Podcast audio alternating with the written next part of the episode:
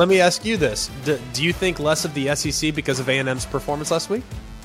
No, you can't think less of the SEC. Exactly. So you're not going to think, but you're not going to think less of the Big Ten if they have a average week. Hello, welcome to the 16th of September. It's Friday. We appreciate you being with us here on Always College Football. He's Mark Kubiak. I'm Greg McElroy. Please like, rate, and subscribe. We appreciate the interaction that we've had with you up to this point, whether it's on ESPN's YouTube channel or if you're here with us via the podcast on Apple Podcast or on Spotify. Please like, rate, and subscribe. It helps us out an awful lot. And tell your friends too. We're talking about all the games, all the teams, all the breakdowns, all the matchups, all the players that you need to know as you navigate throughout the college football Saturday and Friday in some cases. We'll get to that uh, at some point here in the very near future. But either way, lots of college football discussion here today on a Friday edition of ACF.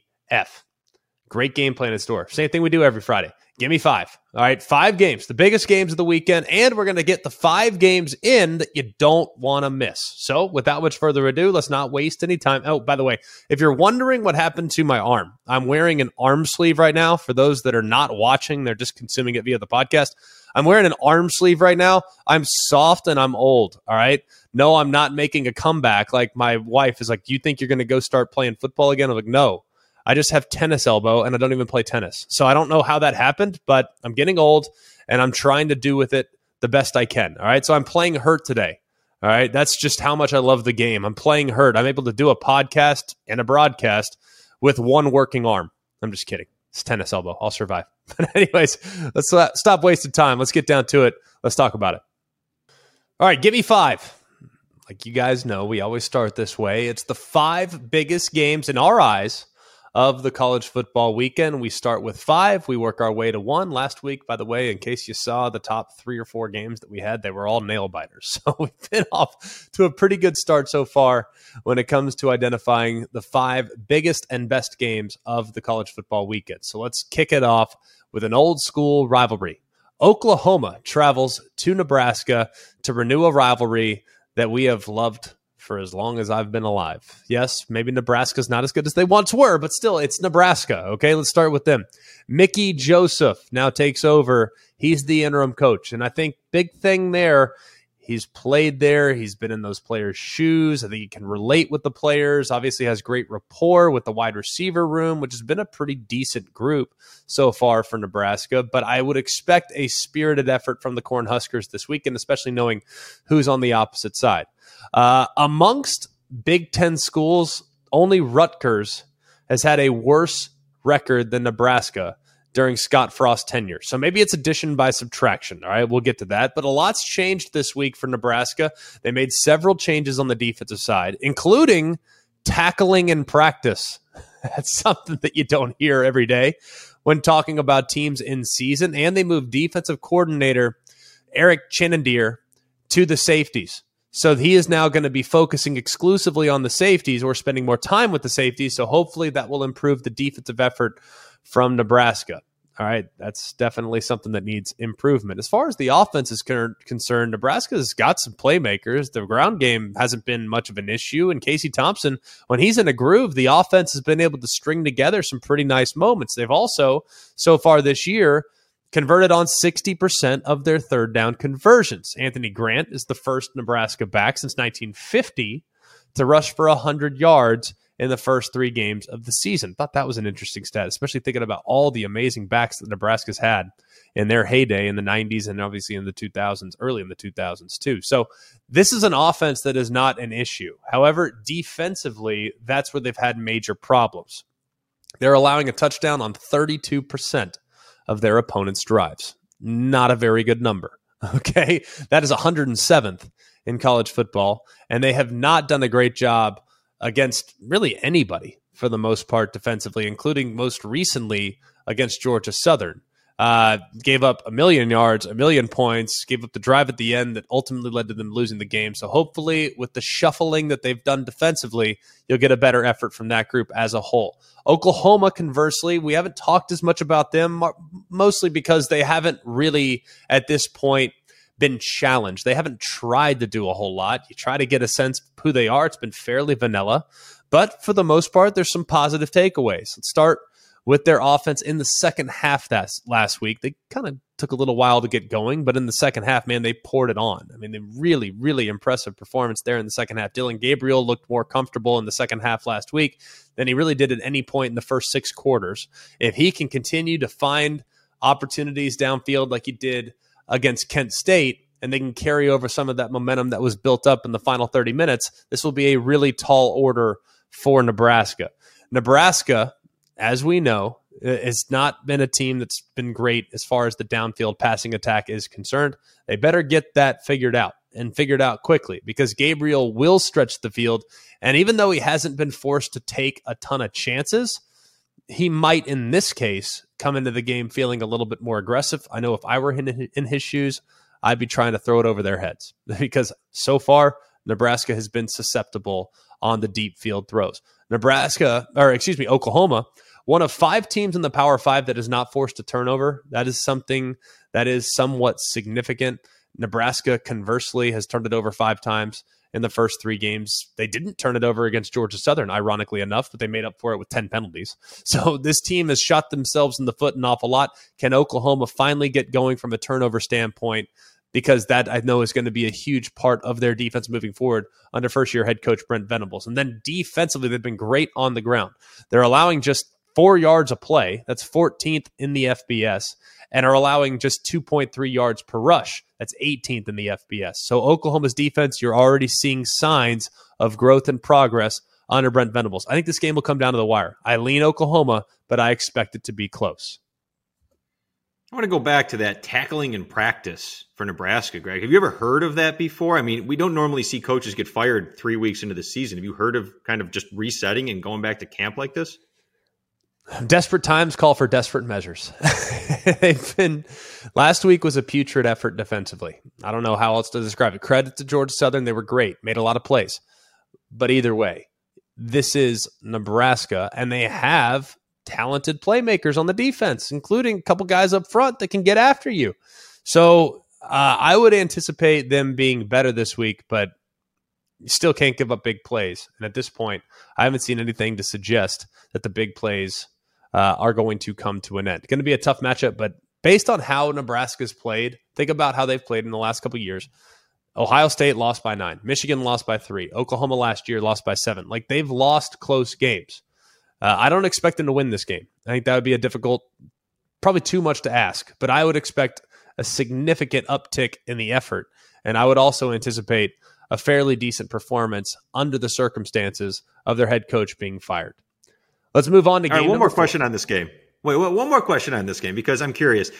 A lot of people have said Oklahoma hasn't done anything to kind of, you know, hey, they're the number six team in the country, but what have they done? They've beaten a couple of average teams. They've done it, you know, convincingly, but maybe not to the liking of our uh, of our eyes. So if they win this game convincingly, are they going to get the credit, or are people going to say, "Well, you know, Nebraska lost Scott Frost, and you know, we are all hoping it was going to be a good game"? And let's. Right, I get really where you're going with this, but like ultimately, they Oklahoma hasn't had to be great yet. Like we, until they're forced to be great, um, a la against maybe Kansas State next week. It might not even require, I don't think anyone, if Oklahoma wins the game close or if they win the game big, we're not going to necessarily come away from this saying, well, you know, that was all I needed to see from Oklahoma to know that they're a different team under Brent Venables. No, I think it's going to come in the weeks to come because I believe that the Big 12 as a whole is collectively better. Kansas State to me is better. Kansas is better. Texas Tech is dangerous. West Virginia, albeit 0 2, I think they can be dangerous at times. I think Oklahoma State's good. Texas last week clearly proved that they're pretty good. Baylor, I know they lost last week, but that's still a sound group defensively. So collectively, the Big 12 is really good. So, regardless of the outcome of this game, assuming Oklahoma wins the game, I think they will. Like I said, I think it'll be close, but I think they'll win the game.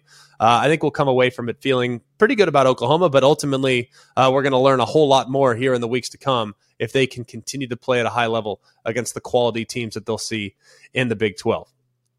All right, moving on to game number two. We spent eight minutes on Oklahoma, Nebraska. That's a heavy lift, but don't worry, only nine more games to go as far as our breakdowns are concerned. BYU travels to Oregon. Let's start with BYU. Jaren Hall has been incredible at quarterback, thrown for 522, three touchdowns, just one interception, two two games. Chase Roberts has emerged now. They've down Puka Nacua. They're down Gunnar Romney at wide receiver.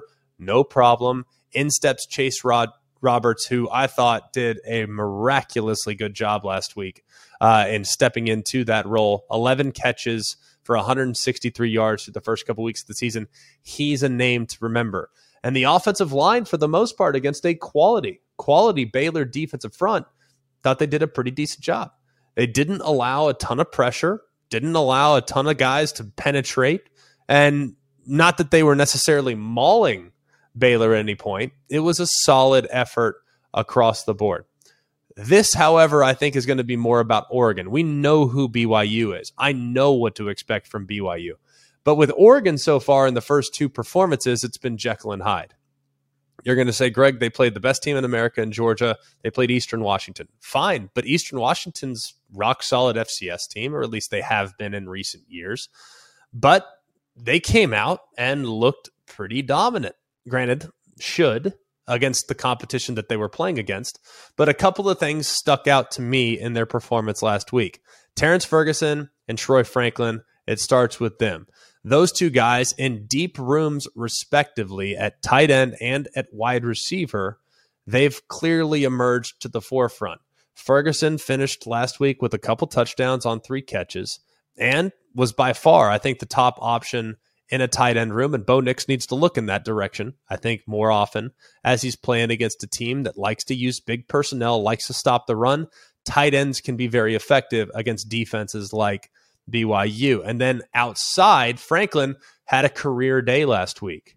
You're going to say, well, who is it against? Fine, it's still a career day. 10 catches, 84 yards. He clearly is starting to emerge as a potential go to guy in the passing game. I love the four headed monster that they've created at running back. I think Mar'Keise Irving might be the best option based on what I saw last week, but it's not to be outdone. Maybe it's Byron Cardwell this week. Maybe it's Sean Dollars this week. Maybe it's Noah Whittington this week. I'm not really sure. All I know is they can go four deep at that position. And last week, if you look at Bo Nix, and this offense is going to kind of go as Bo Nix goes, it was a career day. Threw for five touchdowns, completed 28 of 33. I want to look just briefly at the 33 and the 28 numbers. There were a couple plays in there that he was kind of on the fortunate side. You look at the Terrence Ferguson second touchdown of the day, where the ball kind of knocked off a defender into his hands for the touchdown. And he nearly had one intercepted, if not for Chase Cota that went over there and broke it up. That could have been an interception too. So with Bo Nix, you have the great moments, but you also have the head shaking moments as well. You cannot have those head shaking moments against BYU. And let's look back at Bo Nix's career against ranked competition. All right, against top 25 players. Uh, he is 6 and 12 as a starter, completing just 57% of his passes with a 15 to 14 touchdown to interception ratio. He's also been sacked 31 times against top 25 teams. However, he dominates unranked opponents. He's 16 and 2 in his career, 64% completion. His yards per attempt goes from 5.9 to 7.9, so he's a little bit better when pushing the ball down the field his touchdown to interception ratio, this is jaw dropping, 29 to 4, up from 15 to 14 against top 25 teams. So clearly with Bo Nix, he has not, at least at this point of his career, been anywhere near as good against top 25 teams as he is against subpar competition. Well, guess where BYU is? They're in the top 25. Bo Nix is going to have to be at his best. And then the other thing that's working against Oregon, they've dropped their last four games against AP ranked competition by a combined score, I might add, 172 to 52. That's Oregon's worst scoring margin in a four game span against ranked teams in more than 35 years. All right. They have, however, won their last 20 games in Autzen Stadium. So maybe the home field advantage will give them a little something. I actually lean Oregon shockingly in this spot. BYU is a team that's after my own heart. They're physical, they're sound. I love their quarterback. I think they have players that play incredibly hard regardless of the circumstances of the game. I think Oregon just has a little bit more talent and a little bit more speed. I think that speed will come to the forefront. And if Bo Nix can avoid the major mistake, they will be in pretty good shape in the friendly confines of Autzen Field. Moving on next to game number three Penn State traveling to Auburn. Auburn welcomes in a Big Ten opponent to the Plains. They're Jordan Hare. They've played Big Ten opponents in Montgomery, but never in Jordan Hare for the first time in program history. Let's talk quickly about Penn State's offense because I think that's going to be a key point in the game. Sean Clifford last year against Auburn played really, really well. Threw for 280, couple touchdowns. They had a difficult time, Auburn did, getting to Penn State last year. If you remember, Penn State's offensive line to me is one of their liabilities. I'm not sure they're great up front, and I'm not sure they'll be able to protect Clifford because I love Auburn's defensive front. There's a lot of things I don't love about Auburn, but I love their defensive front. Well, last year, similar guys along the defensive front. Sean Clifford had 3.24 seconds to first pressure throughout the game, meaning that offensive line against a quality defensive front did a really good job. All right. Last year, Auburn just could not get home. They also didn't record a sack in the game. Now you couple that with the fact that the offensive line held up quite well last year to the fact that they now have broken their streak without a 100 yard rusher. It was 17 straight games where Penn State had not had a 100 yard rusher. Not only did they break that streak last week, but Nicholas Singleton went for 179 on 10 touches. So they clearly have an unbelievable tandem of running backs. Kaytron and Nick Singleton have a chance, I think, to be among the best one two punches, not just in the Big Ten, but maybe in all of college football by season's end. So it'll be very difficult, I think, for Auburn's defense to keep those guys in check.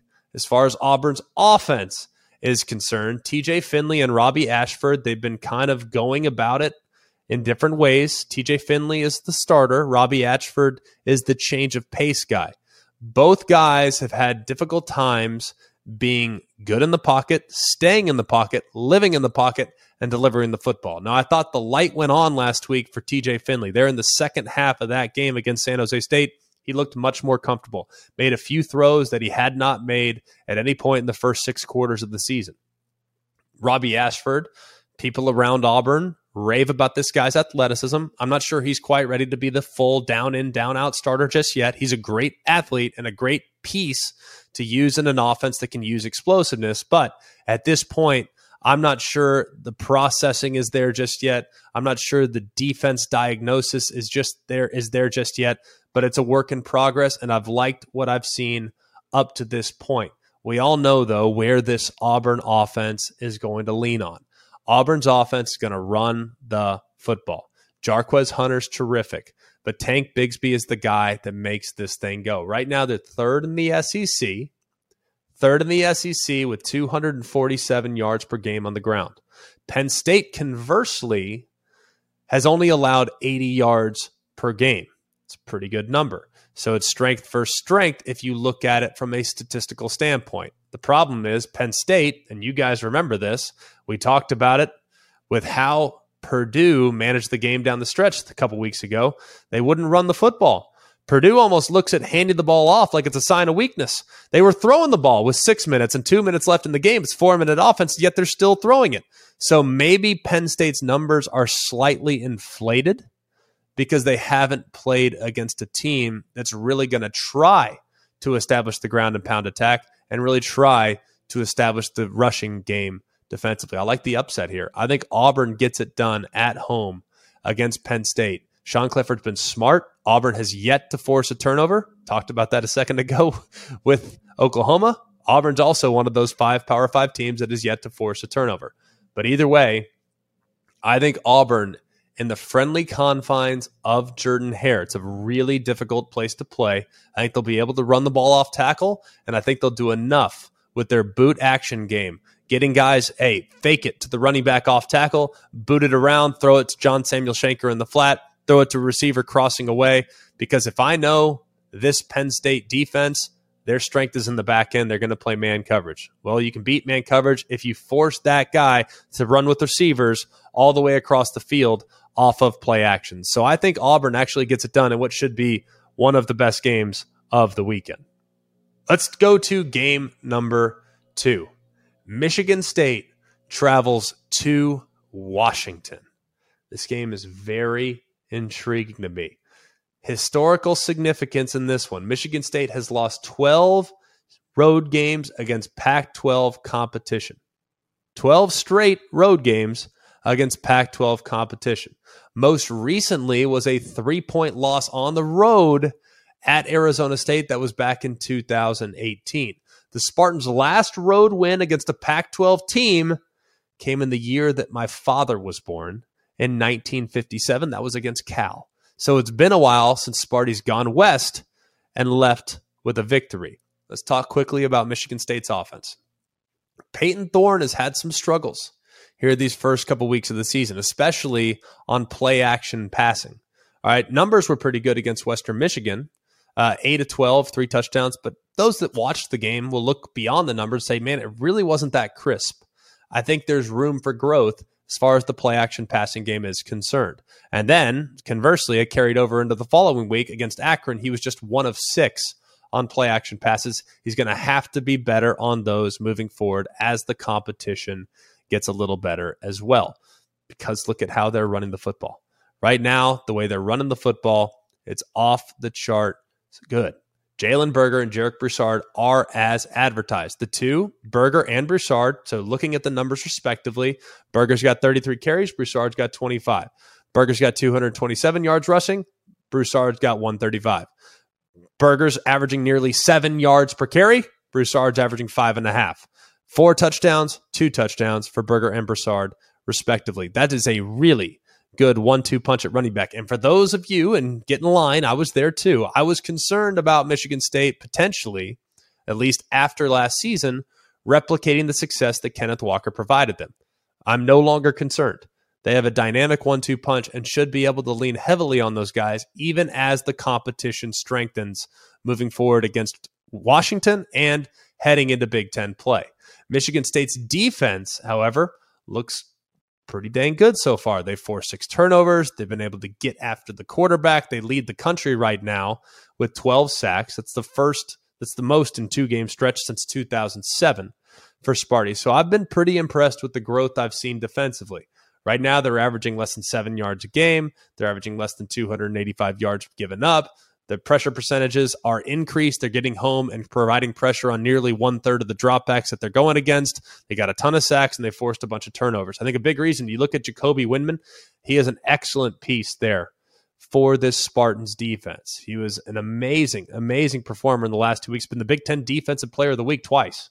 All right, what does that tell you? He currently leads the FBS with five and a half sacks and three forced fumbles. So last year, and really throughout the course of his time at UNLV, that's where he transferred over from. Played 30 games, only had 12 sacks. Well, he's halfway there in the first two games in a Spartans uniform. So keep an eye on him. He is a major difference maker off the edge. He's going to have to be disruptive too, because right now, Washington's offense is cooking with gas. And we all know the issues that Michigan State had last year against the pass. Well, it's not a place where I want to be weak right now.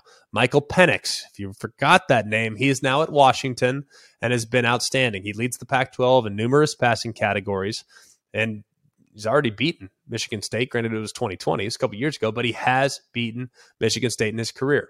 He's averaging over 300 yards a game and completing over 72% of his passes. He's first in the Pac 12 in yards at 682. He's tied for first in passing touchdowns with six. He's first and 20 plus yard completions. That's 11. He has 11 of those, 20 plus yard completions. He's got 11 of those through two games. That's pretty dang impressive. And 31 of his passes have been first downs. That's first as well in the Pac 12. So Penix is off to a beautiful start in that new destination up there in Seattle for Kalen DeBoer. They obviously overlapped back in 2019 when Kalen DeBoer was the offensive coordinator at Indiana. So I like what I've seen so far from Washington to be honest with you, both these teams come into this game with legitimate question marks. I like what I've seen from both, but I like the home field better. And I like the fact that Penn, that Michigan State, excuse me, has not won against a Pac 12 team since 1957. Now, they have made a knack of playing games very, very close and winning difficult games when they were an underdog last year. Short underdog again this week. I'm riding with the Huskies. I have not seen anyone challenge Michigan State's defense downfield just yet. I know Penix and company will, and I think they might be able to find just enough success to pull out the upset, if you will, at home against Sparty. Moving forward to our game of the week. It's Miami traveling to Texas A&M. This game lost a little buzz, but maybe it created a little bit of intrigue too because of Texas A&M's performance last weekend. Let's start with Miami.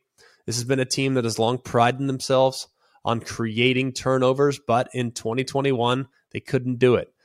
Mario Cristobal comes in says we're getting rid of the turnover chain. You guys only forced 11 turnovers last year. That was 118th in the FBS. No more. No more turnover chain. Well, they also have already found an ability to flip the switch. They've been good at turning people over so far this year. You're going to say, well, against who? Southern Miss and Bethune Cookman. Fine. Win's a win. And even though it was a little bit lethargic last week, so, so were several others. More on one in a minute that was extremely lethargic, lost the game. So they took care of business, did what they need to do. Miami, so far this year, has been much better about controlling the clock. Much was made last week about Appalachian State having the ball for nearly 42 minutes in the ball game to Texas A&M's 18 minutes in the ball game. That eventually took its toll on a defense that played pretty good for a vast majority of the game. Can Miami continue to churn out time of possession like that, inevitably leading to body blows for the Aggie defense? And can they stay on the field long enough to make fatigue a factor there in the third and fourth quarter. Van Dyke, so far at quarterback for Miami, somewhat pedestrian as far as the numbers are concerned, not necessarily blowing people away with the numbers that you're getting, but it feels like it's a matter of time. Really dating back to last year, he's been one of the better quarterbacks in college football as far as creating big plays downfield. I have a feeling that they're going to take some shots in this game as well because of how aggressive Texas A&M will likely be in the secondary. That's going to be huge. Henry Parrish, transfer from Ole Miss, has been outstanding in the first couple weeks for Miami. So it'll be interesting to see if their offensive line can hold up. It'll be interesting to see if they can control the line of scrimmage.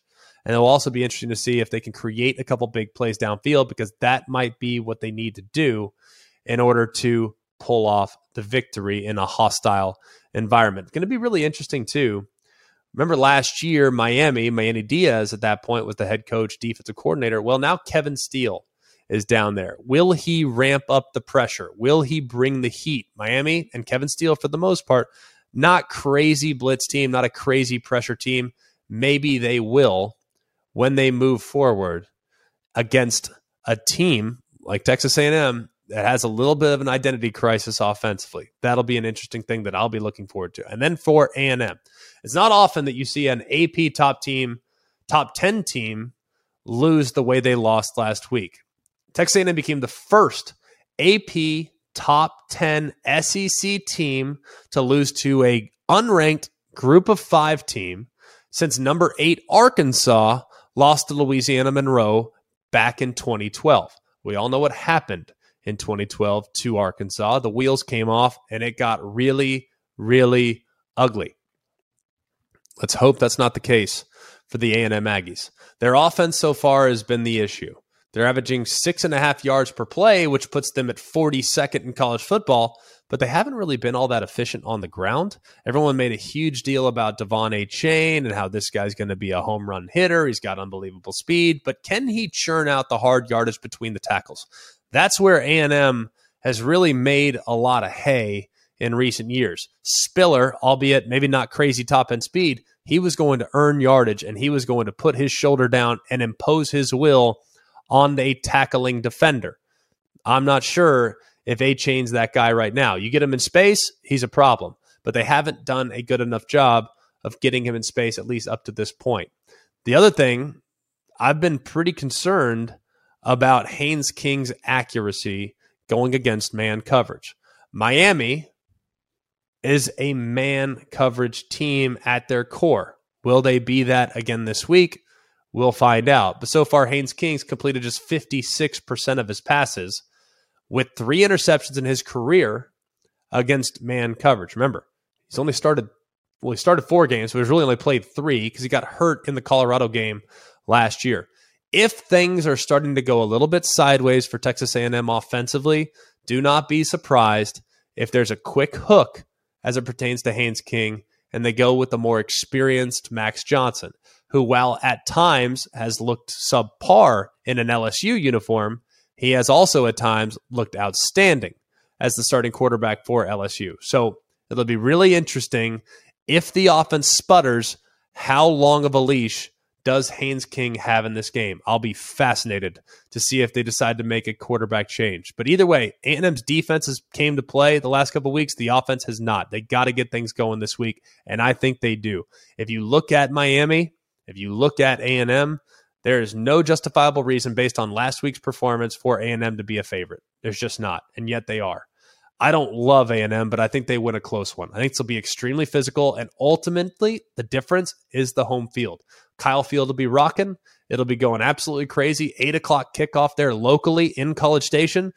I think people will have a little energy, if you will, when they fill into the crowd and when they fill into the stands there in Aggieland. I think A&M gets back on track. This is an immature football team that really plays to the standard of the competition.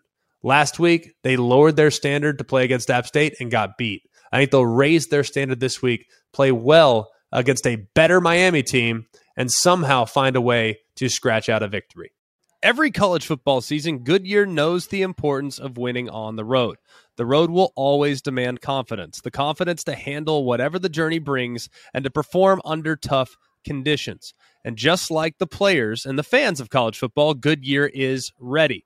Are you ready for the road? Visit Goodyear.com to find the right Goodyear tires for whatever road you're on this season. Goodyear, more driven. This podcast is proud to be supported by Jets Pizza, the number one pick in Detroit style pizza. Why? It's simple. Jets is better. With the thickest, crispiest, cheesiest Detroit style pizza in the country, there's no competition. Right now, get $5 off any eight corner pizza with code 8SAVE. That's the number eight S A V E. Go to jetspizza.com to learn more and find a location near you. Again, try Jet's signature eight corner pizza and get $5 off with code 8SAVE. That's the number eight, S A V E. Jet's Pizza. Better because it has to be. All right, now for Gimme Five Round Two. These are the five games you don't want to miss. Let's start with number five Texas Tech traveling to NC State. Texas Tech's averaging 48 yard uh, points per game and over 530 yards per game. Those numbers rank in the top 15 offensively in all of college football. NC State's defense, meanwhile, has been outstanding, allowing under 12, yard, 12 points per game and under 270 yards per game. Donovan Smith, I think, is the key there for Texas Tech being able to generate some things offensively. While he isn't as polished, perhaps, as maybe a Tyler Shough, he has game breaking ability to be able to create with his legs and be able to extend plays and make plays off schedule. I love what I've seen from him. I don't like the interceptions. He's got three, but either way, I love what I've seen from Donovan Smith so far up to this point. He's given his team a chance, and he's going to have to make some serious plays against a really good NC State defense. If you look at NC State's offense, NC State has allowed pressure very little, very little. Devin Leary, when facing pressure, is just two of 11 with 58 yards and a touchdown this season. Well, Texas Tech, they're getting pressure on nearly half their opponent's snaps. It's pretty impressive. The third highest rate in the country right now with the pressure that they're able to create. I love this matchup. Great offense in Texas Tech, great defense in NC State, solid defense in Texas Tech, solid offense in NC State. I lean NC State in this game, but have a feeling it might be close.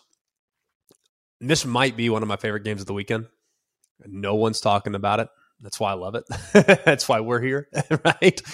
SMU and Rhett Lashlee traveling to Maryland. If you like offense, this is probably the game for you. It might be a shootout. Now, Maryland's defense has not faced a quarterback like Tanner Mordecai. They gave up nearly 300 yards last week. Granted, some of it was garbage time, but it was against a third string quarterback and a fourth string quarterback for the Charlotte 49ers. They haven't seen anything quite like this. And Mordecai doesn't do it alone. Velton Gardner had 100 yards rushing on just 11 attempts. TJ McDaniel last week, 96 yards on and two touchdowns as well.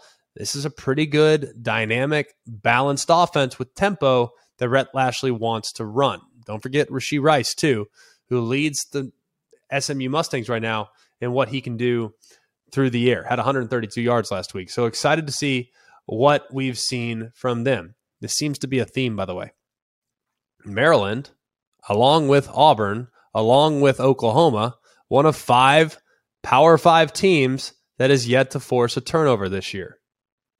Do you want me to name the other two? You might be surprised. Alabama and Ohio State. Crazy, right? I wouldn't have thought that either. Either way, Five power. Oh, Notre Dame, by the way, hasn't hasn't forced one either, but not in the Power Five. They're an independent. Gotcha.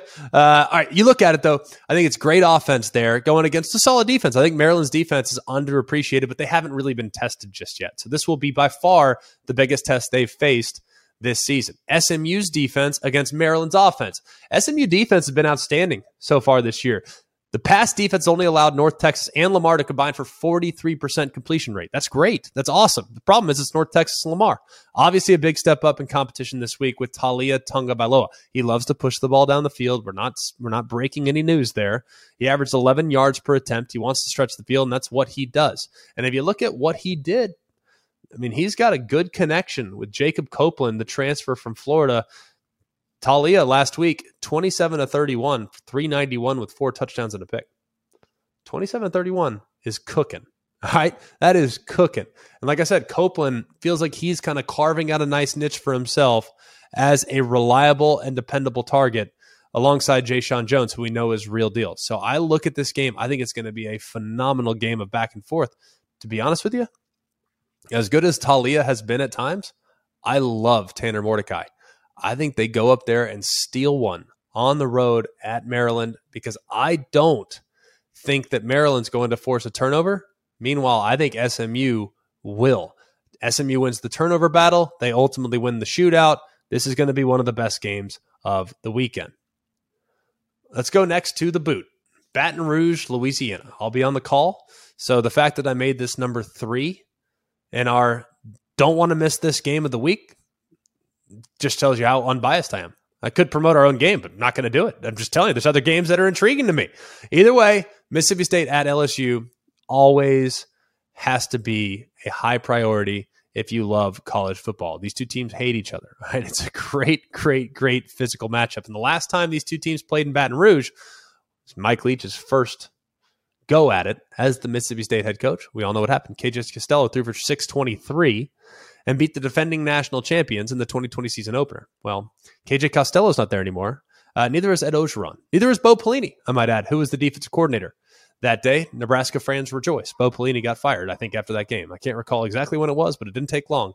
That's for sure. Mississippi State's offense going against LSU's defense. Will Rogers has been outstanding so far in the first couple games of the season and has gone against people say, well, Arizona's not very good. Memphis is not good. I think they're both okay. I mean, watching it back, both okay. Shockingly, Mike Leach, if you look at last week's tape, Mississippi State ran the ball or had called runs on 11 of their first 13, 15 snaps.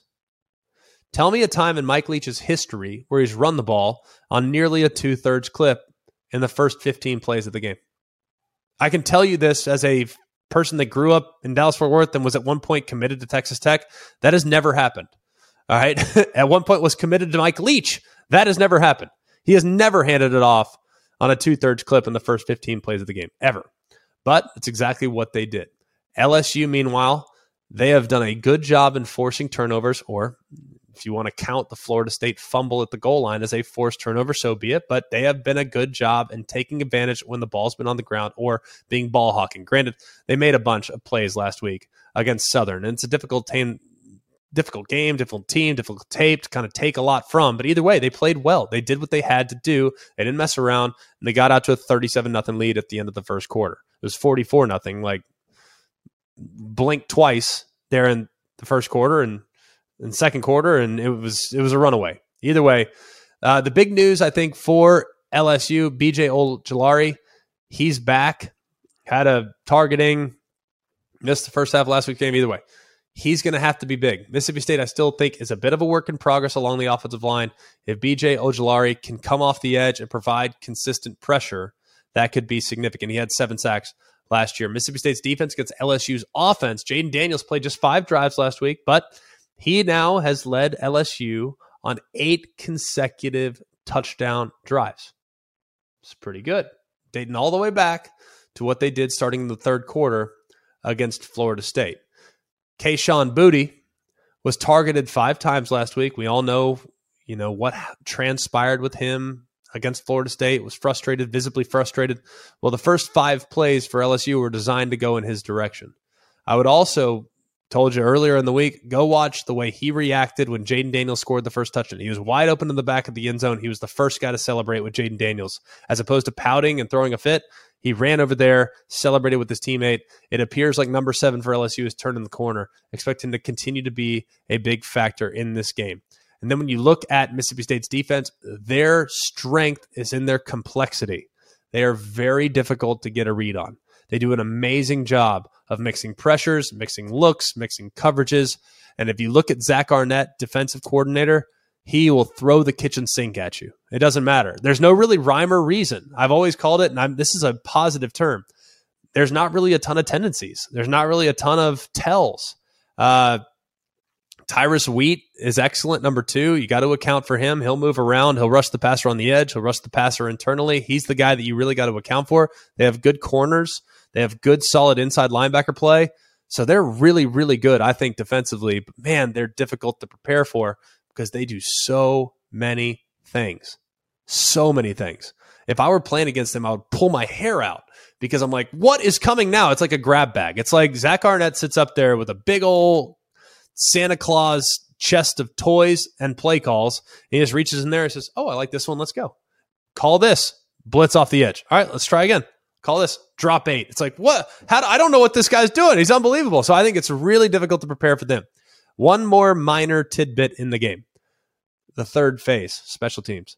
LSU has really struggled on special teams this year. It got them beat in week one, two drop punts, two blocked kicks, well, they are 128th out of 131 in the FBS right now in special teams efficiency. There's only three teams that rank worse than LSU in special teams. That's UCLA, Appalachian State, and Stanford.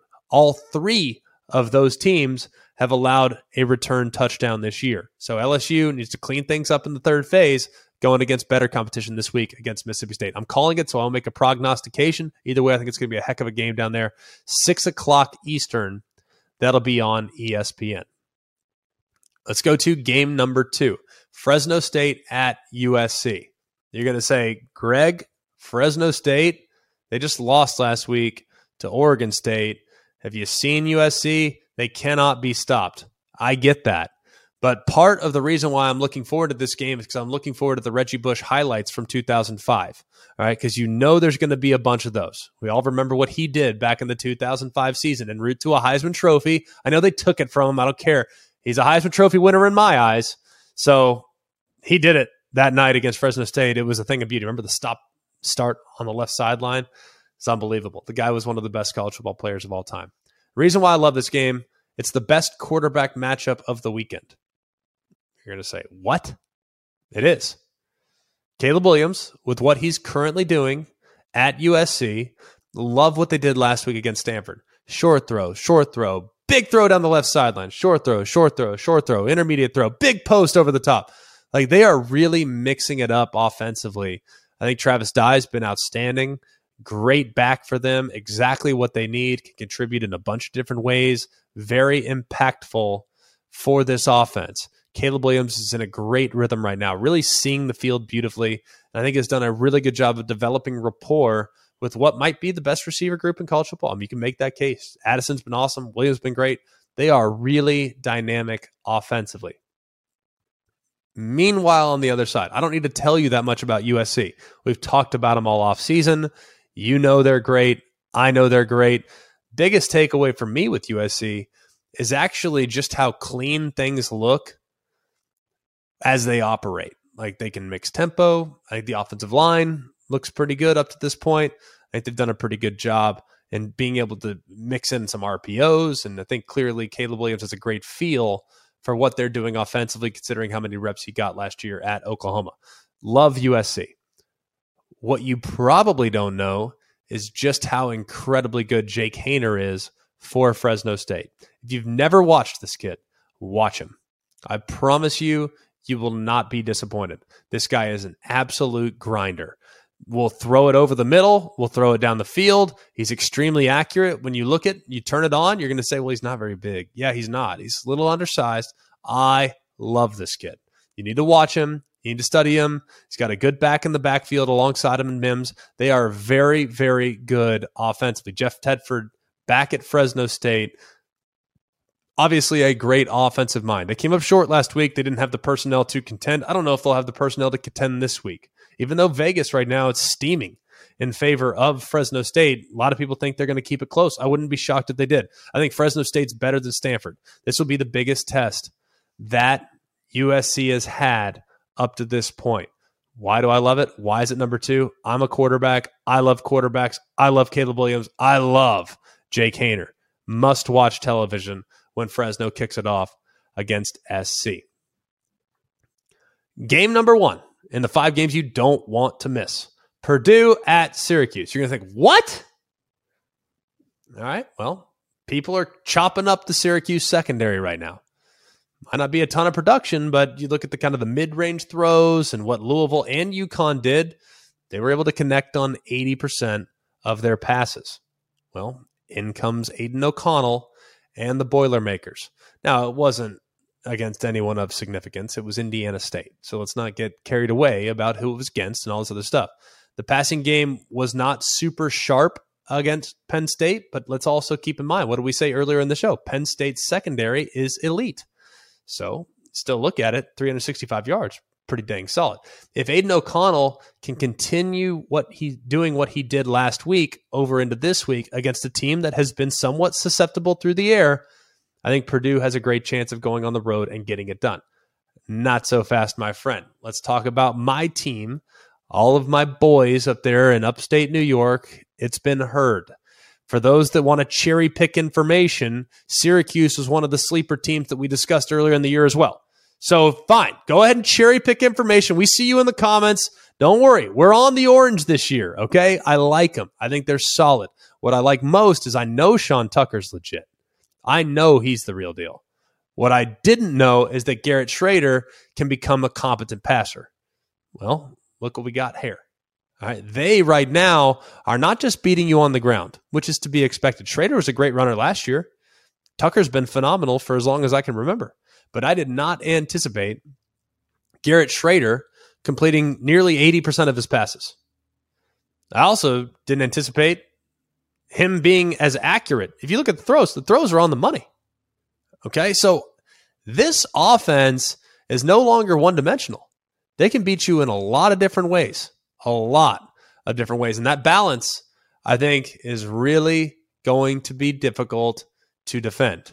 That coupled with the fact they don't make mistakes, they don't turn the ball over. I think they should be able to generate enough pass rush to be able to create problems for Aidan O'Connell and a Purdue offensive line that will keep you off balance, but mostly because of smoke and mirrors. I like Syracuse in this game. I think they're a little bit more well rounded. I think they're a little bit more balanced, and the team that can create balance and by the way, shorten the game against a potent offense that can throw it all over the yard. Give me the balance all day long and twice on Saturday. I like Syracuse to get it done in a close one. Should be one of the best games of the weekend there in what? JMA Wireless Stadium, formerly known as the Carrier Dome. Hi, it's Mike Greenberg letting you know ESPN Bet is ready to take you through all the biggest sports moments this spring. The official sportsbook of ESPN has exclusive offers and markets from Scott Van Pelt, Stephen A. Smith, and me, plus many more. From the playoff intensity to finally getting out to the ballpark, there's no better time for sports fans. Sign up today. New users get a bet reset up to $1,000 in bonus bets if your first bet doesn't win. Download ESPN Bet today. What a play! Must be 21 plus and present in select states. Gambling problem? Call 1 800 GAMBLER. Terms and conditions apply. See app for details. All right, great talking about those matchups. Great talking about those games. A lot to look forward to this weekend. Coops, you got some bones to pick. What's the deal? Well, I just want to make sure I got this right. So on this weekend, in your 10 games that you can't miss and big games, you have the Big Ten going 0 and 4 in those games this weekend. Is that going to hurt how the perception of the conference? No, because they're toss up games first and foremost. Uh, like, are you if Purdue loses to Syracuse, is that just a complete dent in the Big Ten's armor? No, that's what you're. Saying. I don't think Purdue's losing to Syracuse. I'm just going to put that. Well, nobody. Well, that's fine. Even if they don't, whatever, it doesn't matter. But either I'm way, more, I'm more talking about the Michigan State Washington game. This is a ranked Michigan State team going on the road. Right. I know Washington's tough, but difficult like if, road trip, really tough road trip against a team. And and the one thing that we haven't found out yet is we haven't quite found out if Michigan State's past defense has had all the issues ironed out of it. Now, as long as Michigan wins, as long as Ohio State wins you're still in a great spot as a league. Like Michigan State losing a road non-conference game is not going to just completely upend. Does anyone think? Do you guys think Michigan State's going to win the league? Like, I, I, don't think that. I think they're a nine and 3, 10 and two football team, which is pretty dang good, by the way. Uh, but Penn State, them losing to Auburn, does anyone think Penn State's going to win the league? I, I, personally don't feel that right now. No, but you know how it goes towards the end of the year. Everybody says, "Oh, they only, you know, they only did this in the Big 10 and they lost their big non-conference matchup, you know, at Auburn or at Washington, which means they're not nearly as good and this team was better because they played more ranked teams." See, but to me like I'd rather and this is going to sound like totally backwards. Uh, so apologize in advance, but like when I look at it down the road, and let's say you know Michigan State beats Michigan, um, and we're let's say it's a crazy good game at the very end. Uh, Michigan State loses a game by three on the road at Washington in the non-conference, and Washington say wins seven games. Um, to me, Michigan State would be ahead of Michigan because they beat them head to head, but they also actually challenged themselves in the non-conference. Like Michigan's non-conference schedule is deplorable. Like, no disrespect to Hawaii or UConn or Colorado State, but it's embarrassingly bad. And you should be penalized like Baylor was in 2014 for playing substandard competition in the non conference. Like Michigan State is scheduling a very difficult game, a very losable game, and deserves to be, regardless of the outcome, rewarded. Now, if they go get their doors blown off, it's going to be difficult to make that justification. But to me, I will never, ever, ever hold it against you permanently. They can certainly get back in the good graces. Now, if they look awful and they lose, yeah, I'm going to jump to probably a fairly harsh criticism of them on Monday.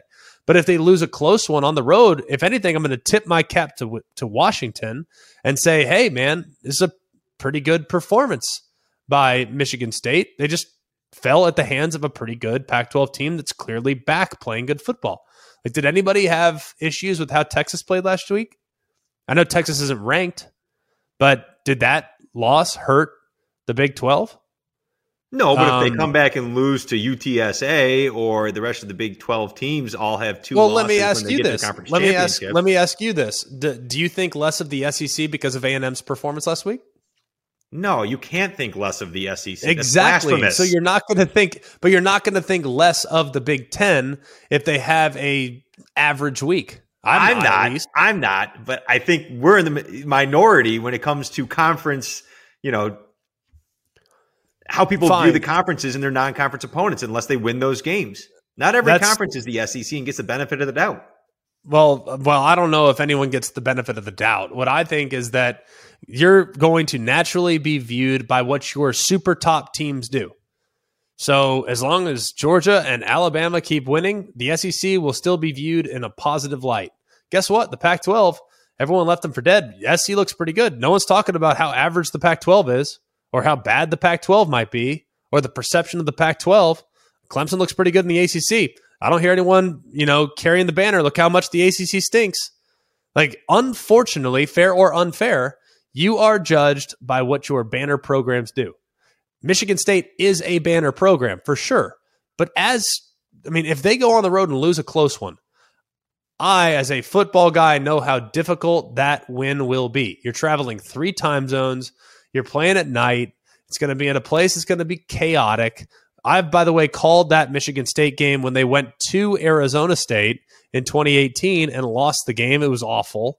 It was it was an awful, awful performance. They were flat. They were they were just not good that night whatsoever.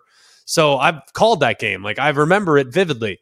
I know how hard it is to go west, and I know how hard it is to play in Seattle when that place believes that they can do something special. It will be bonkers on Saturday night. Here's the other thing. This is probably a fair question back to you or back to anyone else. If Michigan State goes on the road and gets that win, even if it's hideous, Let's say they look awful, but still somehow find a way to win. Are we going to be critical of Michigan State? Probably. Better not be. Because last I well, checked, that's the number, but that but that's the thing. I mean, I know what Vegas is saying, but this is still like a top fifteen program, and re- you're expected because you're ranked that high to go on the road and win these games. That's what the ranking justifies you for, isn't it? Well, I think the ranking, as we've talked about many many times, a preseason ranking needs to be shredded week in and week out. You're only as good as your most recent performance, and Michigan State has looked good through two games against really nobody. But either way, I am not going to come away from this game. And by the way, the day that Maryland or the day that Purdue or the day that um, you know Penn State, the day that those teams you know lead to me feeling worse about the Big Ten. Like, are we killing the Big Ten for Wisconsin losing to Washington State last week? I'm pretty sure we're not, right? Wanna know why? Because it's not an indicator of the health of the league. It's an indicator of a specific performance, one performance in which Michigan or in which Washington State took advantage of the mistakes and played great defense. It's as simple as that. I know. we, did, we killed we killed the, the Pac-12 because Utah went across country and lost in Gainesville in a close. Did we game. kill the Pac-12? All I said is that it's going to be highly unlikely. I didn't say you and I killed the Pac-12, but all I've heard from well, everybody we, else we is the Pac-12's out of the playoffs. All we're responsible for is what's on this show. I don't okay. care what happens elsewhere.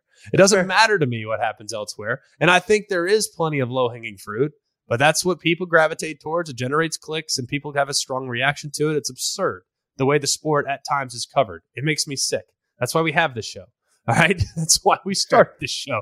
So, and by the way, I'm did glad- you know Notre Dame's out of the playoffs? I heard that Notre Dame is out of the playoffs. Yes. Okay, I just want to make sure you know cover all our bases. Oh and two, but yes. you know I thought maybe as a fan they had a chance, but okay. Based on what I've seen so far, uh, ten and zero oh is going to be tough down the stretch. But um, hey, anything's possible. So we'll see. Uh, it should be really, really fun this weekend. We hope you're as excited as we are. I love, I love as we're starting to get into the meat of it, starting to get out of the non-conference, starting to get into conference, starting to get better matchups. Uh, a lot to to look forward to here in the days and weeks to come. So we appreciate you being with us. Thanks for the conversation. I can promise you, we won't jump to sweeping conclusions about any specific league. We're going to evaluate it on a game by game basis. It's our promise to you. Okay. I think it's very easy to condemn a league for the performance of a team. And that to me is dumb. You won't get it here. All right. For all of us here at Always College Football, we really appreciate it. Thanks for being with us. It's been awesome this week. We look forward to coming back on Monday. We're going to share all of our takeaways. We're going to get down to it. Please like, rate, and subscribe. Hit us up in our email at alwayscollegefootball at gmail.com. Hit us up on social media at alwayscfb on Instagram and on Twitter.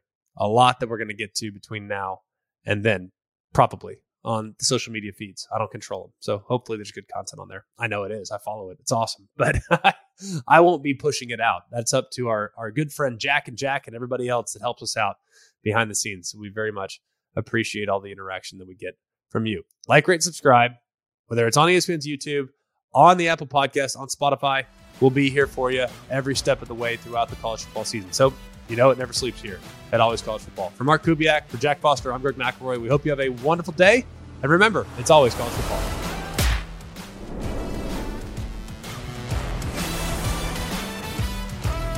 Hey guys, it's Greg McElroy. Thanks for watching Always College Football. Make sure you like, rate, and subscribe to ESPN's YouTube channel and wherever you listen to your podcasts.